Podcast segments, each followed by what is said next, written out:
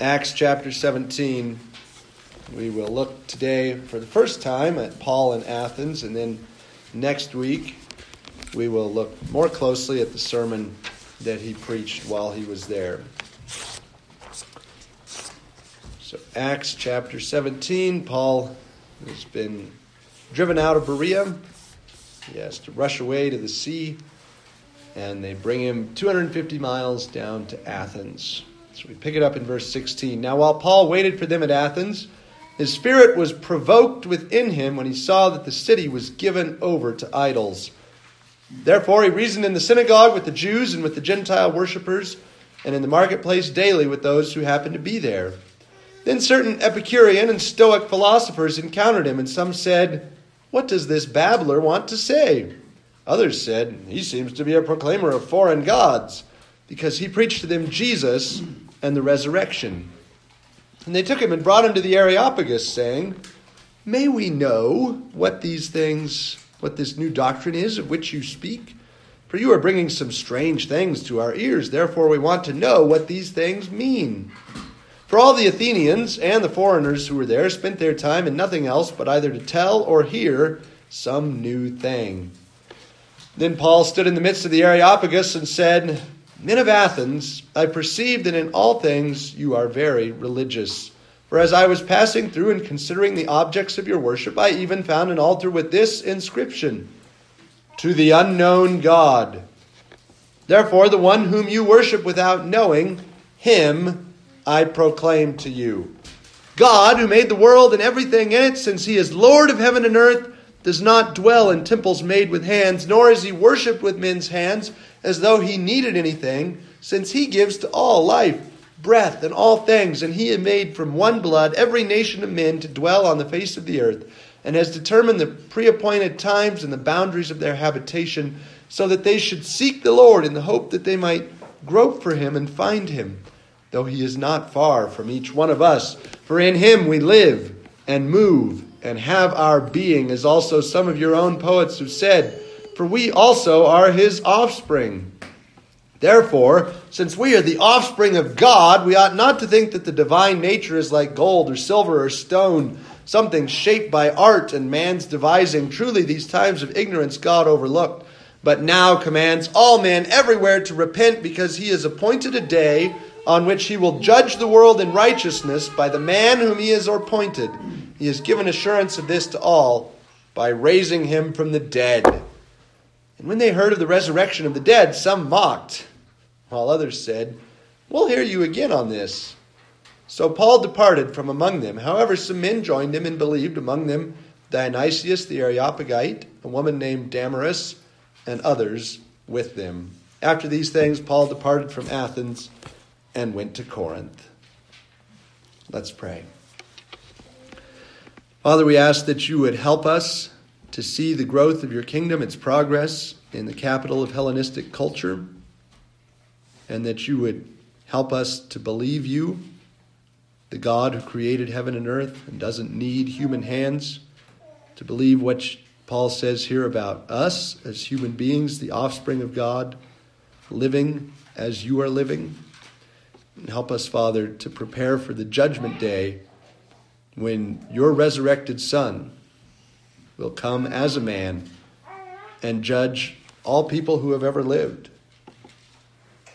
Father, give us insight, give us grace, free us from distraction. We pray that you would bind the devil and keep him from distracting our thoughts and leading us astray. Help us to focus on your word. Help me to speak accurately and powerfully to your people. We pray in Jesus' name. Amen. Paul comes to Athens, the most famous city of Greece, and justly so, as New York is the cultural capital of print media in America, home of all the big-name publishers, home of all the big-name newspapers, and Los Angeles is the home of visual media, Hollywood, and photography. Nashville, the home of, of sound and music. Athens was all three of those rolled into one. in the Roman Empire. A place where all the cultural products came from. At least that was its reputation. It maybe hadn't produced a hit in a couple of centuries. But there were still many philosophers there. And so Paul comes to Athens and does his thing, goes to the synagogue, tries to evangelize, and ends up getting hauled before the, the court, the Areopagus, and called on to explain himself, which he does, but which he does in rather vague terms. This speech of Paul's highlights the commonalities between Christianity and Stoic philosophy, because just as it requires a permit in our day to set up any kind of large industrial concern, you have to have a lot of information and you have to persuade the bureaucrats that the thing you're doing will be beneficial and they can deny your permit for any reason or no reason. So it was in first century Athens. If they thought that you were trying to set up a new religion, you had to come to the bureaucrats with information and they could give you a permit or not to start this new religion. And so Paul speaks in a deliberately impressive, but also deliberately vague way regarding his teachings. He doesn't want to fall foul of the laws about new religions, lest the permit to practice Christianity be denied in Athens. And so he stops mentioning the name of Jesus when asked to explain himself, and instead focuses entirely on God and man, even to the point of saying judgment will be administered by a man. A claim that sounds not religious, but philosophical, historical. So we'll look at Paul's uh, statements. He's bringing the kingdom of God to Athens. He's showing that the kingdom of God is greater than the greatest that pagan civilization has to offer. But he's also careful to make sure he doesn't fall foul of the law or get snared by this bureaucracy that wants to permit or not permit new religions in Athens. Well, the occasion, Paul comes to Athens. They send him away from Berea, two hundred fifty miles by road, further by sea, too far for the rowdy Thessalonian Jews to come and start another riot. He gets to Athens, and he's stranded there by himself. We've seen that ministry throughout Acts is team ministry.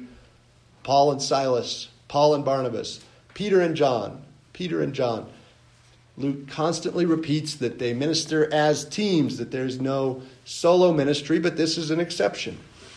Paul accidentally got separated from the rest of his team, and so he's solo in Athens. And he's waiting. Paul gets stuck as a tourist. I'm in Athens, and I've got nothing to do because my ministry support team is not with me. But as he's in Athens, there's one overwhelming sentiment. Not, wow, this is a cool place. Not, wow, this is cool. I get three weeks to do Athens. I can see everything. Rather, the overwhelming feeling in Paul's heart is that he's provoked. His spirit is provoked. Where have we seen this word before? Well, this is the word the Old Testament uses consistently to talk about God's attitude toward his people's idolatry. Deuteronomy thirty-two is one great example. They stirred him to jealousy with strange gods, with abominations. They provoked him to anger. Paul is like God. Paul is provoked by the idols. Now, this is a missionary motive that Luke has not discussed prior to this point, but it's one that's very important for us to wrap our minds around. Do idols provoke you? Paul is upset when he says God should be getting this worship, and instead idols are getting this worship. Ancient writers joked that it was easier to find a god than a man in Athens. Luke tells us that the city was submerged in idols. This whole place is stuffed full of false gods of every description. And Paul sees that, and it makes him angry, not as a Jew, feeling offended by his religious sensibilities, but as a God-fearing man saying, this honor and glory and worship should be given to God, not to gold, silver, and stone. Paul sees the glorious Parthenon, surely one of the architectural triumphs of the world. And he doesn't say, how noble is the human intellect that can craft the Parthenon. Paul sees the Parthenon and he says, how disgusting that that level of care is lavished on the false goddess Athena. This is awful. This is outrageous. Paul cares that worship be directed to God. And in the same way, we should care too. We should get irritated when we see people tithing to the N F L instead of to Jesus. We should be upset by vast hordes of Buddhist monks. We should be angry by consumer sentiment or market stats getting more attention than the honor and law of God. Paul was. Paul cared about the worship of God, and when he saw that it didn't exist in Athens, that made him angry. And it should make us angry too, that God is being defrauded. What is rightfully his is instead going to all kinds of other pathetic and wrong things. Not necessarily wrong in themselves, but things that are not what the living God is. Things that do not deserve that level of commitment and time and care. Missions exist because worship doesn't, as John Piper said. Missions exist because worship doesn't. And that's why Paul is here doing mission in Athens, because God's worship doesn't exist there yet. Not as Paul wants to see it. So he's in Athens. What is Athens like? Well, other than being full of false gods, it's the home of Hellenistic culture. As I just said, it's Nashville, Los Angeles, and New York wrapped into one.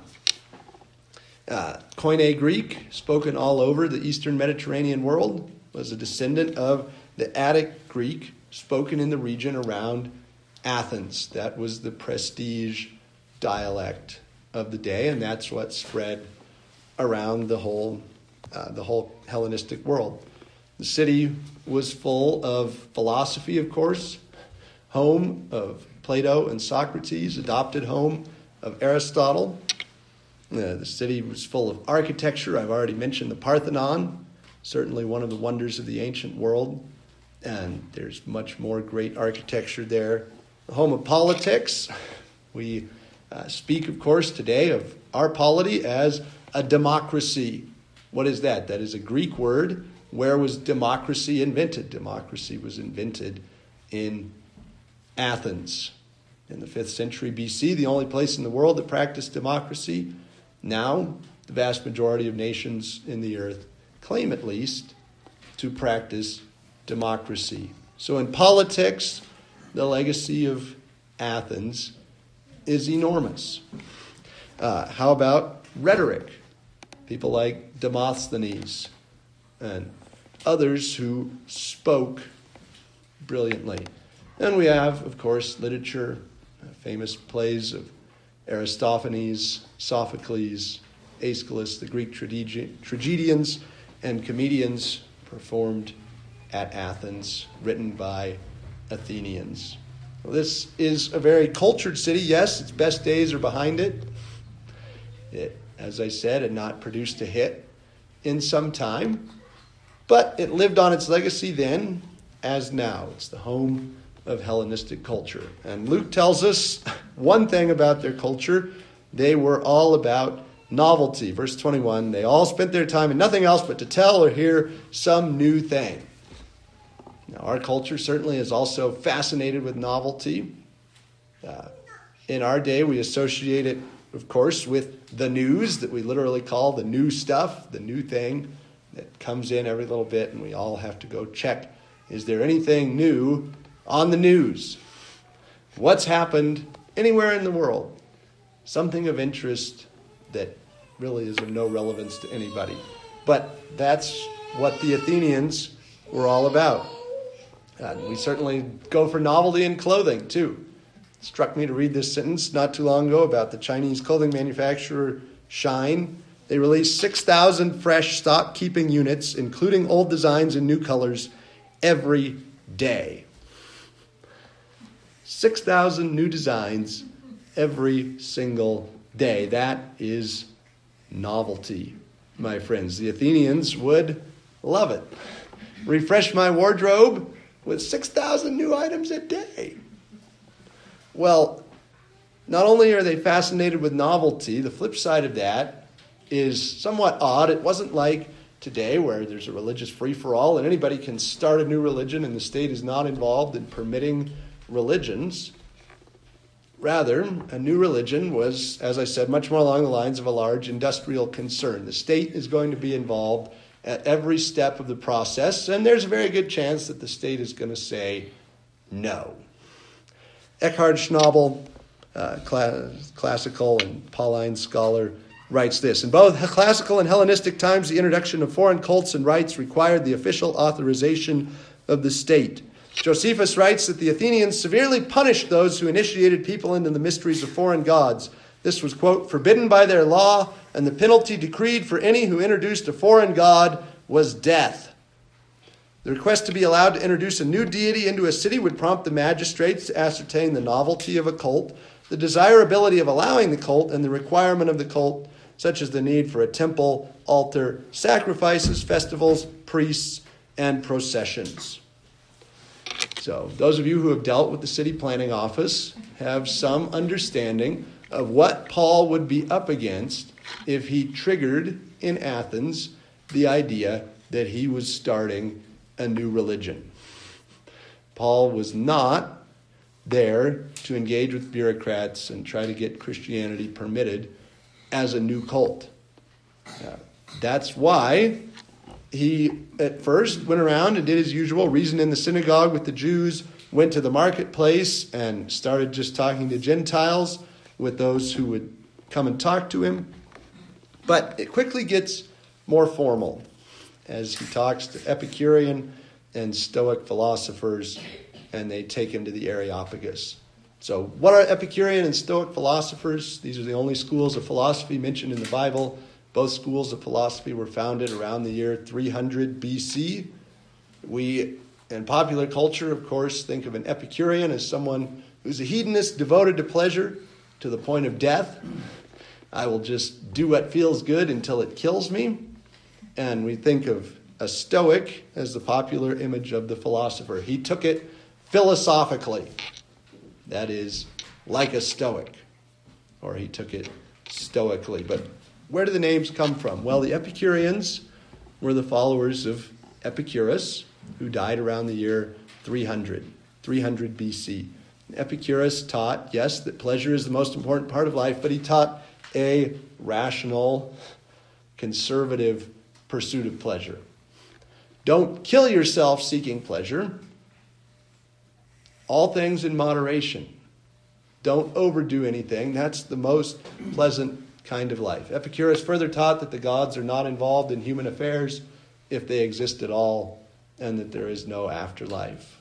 This life and the fun we can have within it is all that counts. So Epicurus dies three hundred B C. Zeno, the Stoic, dies around the same time, the founder of Stoicism. Stoicism is so called not because there's a Greek word stoic that means unmoving under duress. Rather, the word stoa means porch. Zeno taught on the porch. Taught on the porch of a temple inside the colonnade there in a Greek city.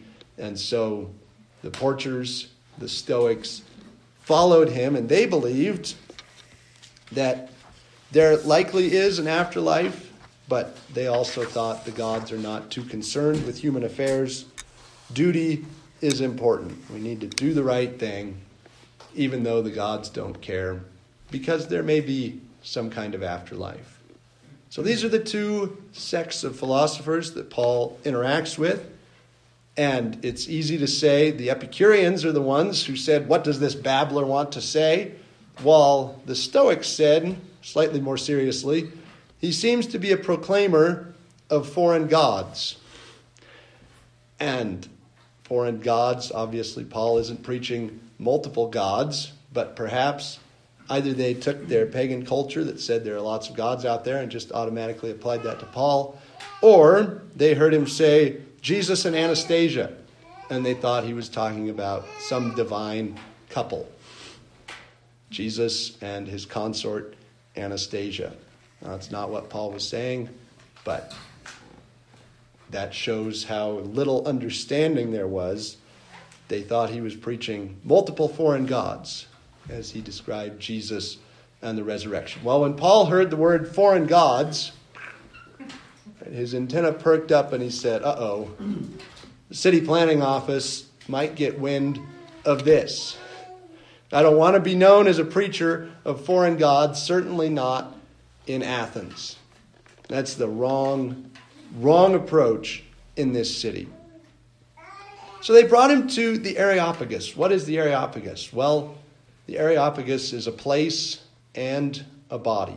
It's a place, Mars Hill, uh, a rocky outcrop above Athens.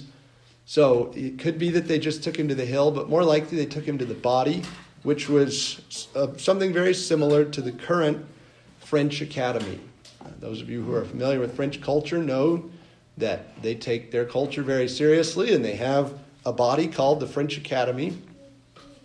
And I won't try to say it in French because that would disturb them.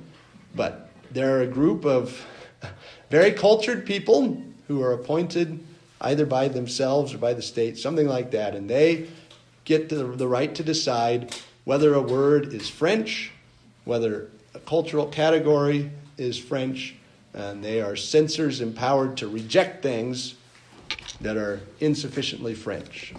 So as I understand it, they've tried to get put the kibosh on le weekend, not a French phrase, and so on. So this French Academy is empowered to officially regulate French culture and to say what is French and what is not French. Well, in the same way, the Areopagus was a council, uh, maybe fifty, one hundred, one hundred fifty people who were officially empowered to say what was Athenian, what was acceptable within Athens, and what was not acceptable. So it's a government body, it's a cultural body, it's it's both at once. So it's not the city council, it's more a cultural body than a political body, but it nonetheless has authority within the city limits.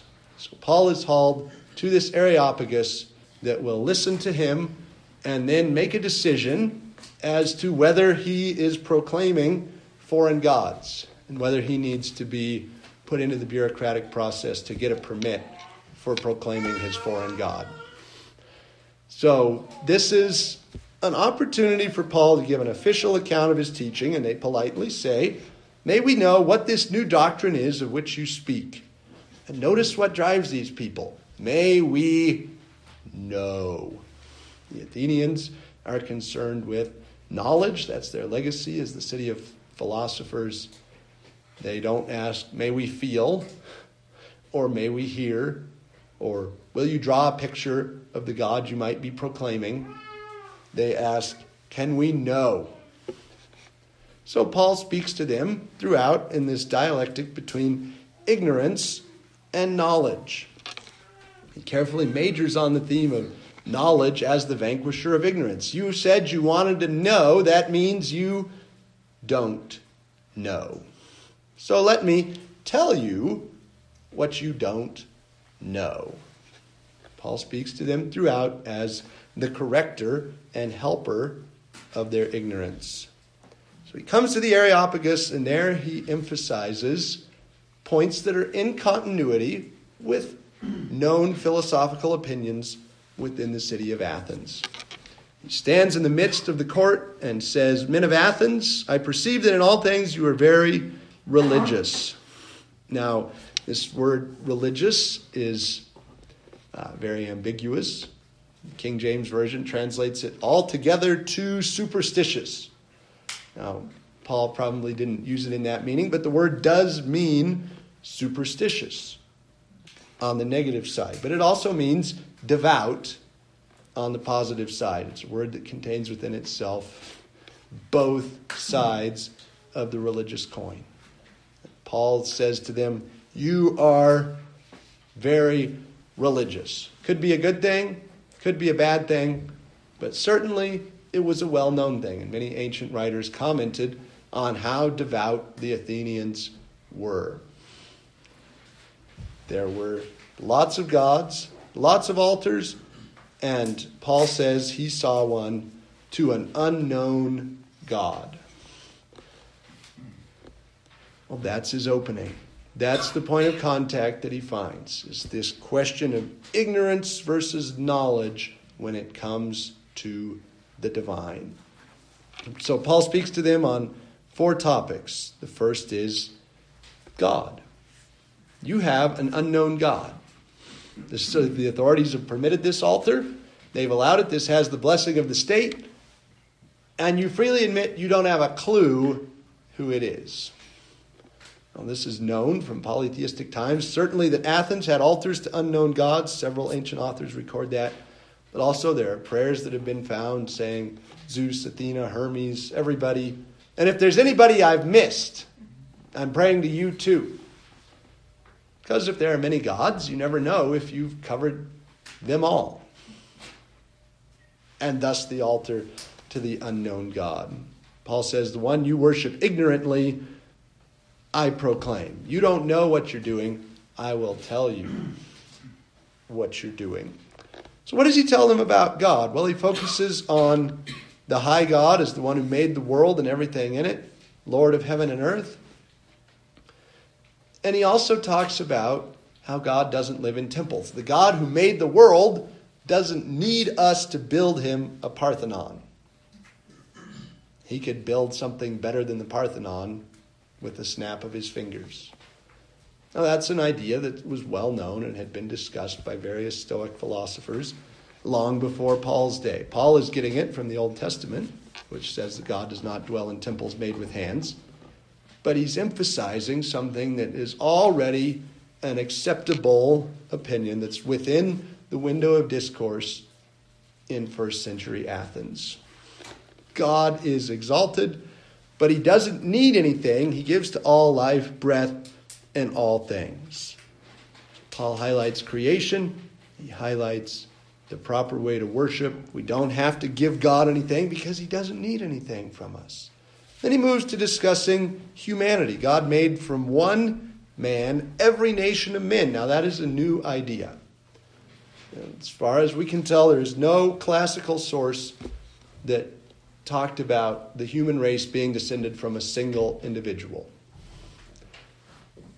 They, like, uh, like our own scientists today, they would say something like the human race originated from a band of three thousand people, to which you, of course, want to say, well, didn't those three thousand people come from one thousand people one generation prior? And didn't the one thousand come from five hundred people? And didn't the five hundred come from two hundred? But no one had thought it back to one individual. So Paul proclaims this, one man. Well, the Athenians don't hear that as a religious claim. They hear that as a historical or philosophical claim. That's not the kind of thing that would need a permit. He adds, Paul adds that human beings are controlled by God's providence. God has determined their times and the boundaries of their habitation. God makes historical periods. God sets out living spaces. He divides the lots on which we live. Again, this is probably relatively new to the Athenians, but it doesn't sound religious because it's anthropological. It's about the human race, at least as much as it's about God. Then he goes on to say, where did human beings come from? Well, now first he says, God set us in place. He determined historical periods. But that wasn't just for nothing. It was with a goal. It was the goal of seeking God so that human beings could reach in the dark and grope as you do on a high shelf that you can't see, trying to find God. God made us to seek him. Now, again, relatively uncontroversial in Athenian philosophical circles. They could buy that. He is not far from each one of us. And then Paul quotes from at least one poet, possibly two poets. In him we live and move and have our being. Some of your own poets have said, we are his offspring. Human being is the offspring of God, lives in God, moves in God. And Paul adds, therefore, God is more like us, not like gold, silver, and stone. God is living, not inanimate. Then he moves to the theme of judgment. God overlooked the times of ignorance, but now you need to repent because God has put a day on the calendar and he will judge the world by a man. So we covered God, we cover man, we covered judgment. Doesn't sound like a new religion, though, because it's a statement about a man. A man will judge the world. So just as the Athenians and the classical world more generally had no idea of one original couple from whom the human race came, so they had no idea of a final judgment in history at which point every person would be judged. Paul is giving them something new, which is what they wanted. He also has a very abstract thing, the divine nature, in verse twenty-nine. This is the only abstract reference to the divine nature in the entire Bible. The Bible always talks about God as a personal being. And this is the place, the only place where it uses the impersonal idea of the divine nature. Paul is speaking to philosophers, so he speaks to them in philosophical terms. Finally, he mentions resurrection. We know that this man will judge the world because he's been raised from the dead. Once again, there's a divided response. Unfortunately, it's not really divided between those who believe and those who don't believe, as it has been in Acts. It's not that good. It's divided between those who don't believe and those who say, we'll give you another chance. Clearly, the Areopagus decides that he's not starting a new religion, that he doesn't need to go to the city permit office, that he doesn't need to be put to death for trying to win converts. They hear, of course, at some level what they want to hear, but they hear somebody whose philosophical ideas are not too far beyond the pale. This guy fits in to the Athens that we know and love. So Paul departed from among them. It's easy to see in this the image of our own open secular society. If we're met with polite disinterest and a little bit of laughter, well, hey, at least we're not met with riots and people actively beating us up and driving us out, as Paul had in Thessalonica and Berea. Sounds a lot like the attitude that our elites had until recently. Yeah, believe whatever you want. No, you don't need a permit. And we reserve the right to think you're stupid. So Paul leaves, but there were at least a few converts. Dionysius the Areopagite, so one member of the Council of the Areopagus, joins him. It's just one, but it is a high-status man, somebody from the very top of Athenian culture. We also have a woman named Damaris. Now, it's well known that women were not allowed to go out and sit in on meetings of the Areopagus in Paul's day. And so people have wondered, where did this woman come from?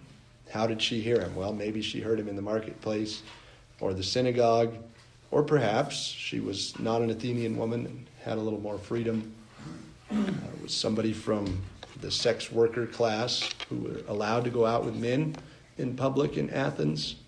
We're not really sure, but commentators like to talk about it. What is Luke's point?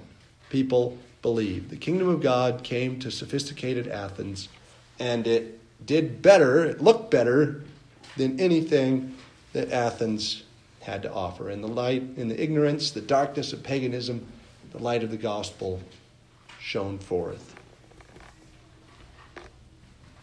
So what do we take away? Well, Paul's message about God, man, judgment, and resurrection might be just the thing our own post-Christian culture needs. We speak to them in categories they can understand, using language that's familiar, as Paul did, but adding new content, new ideas that come from the Bible, not from the philosophy books. Well, let's close in prayer.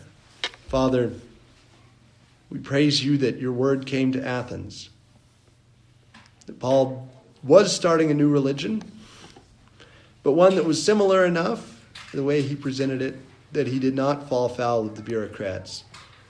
Lord, we pray that you would help us to imitate Paul in presenting to our neighbors ideas about God, man, judgment, and resurrection, that they would be able to understand. We praise you that there were converts even in Athens. And we pray the same for New York and Los Angeles and Nashville and for our own city. That the good news about Jesus would flourish even in the places of high culture. We ask these things, Father, in Christ's name. Amen.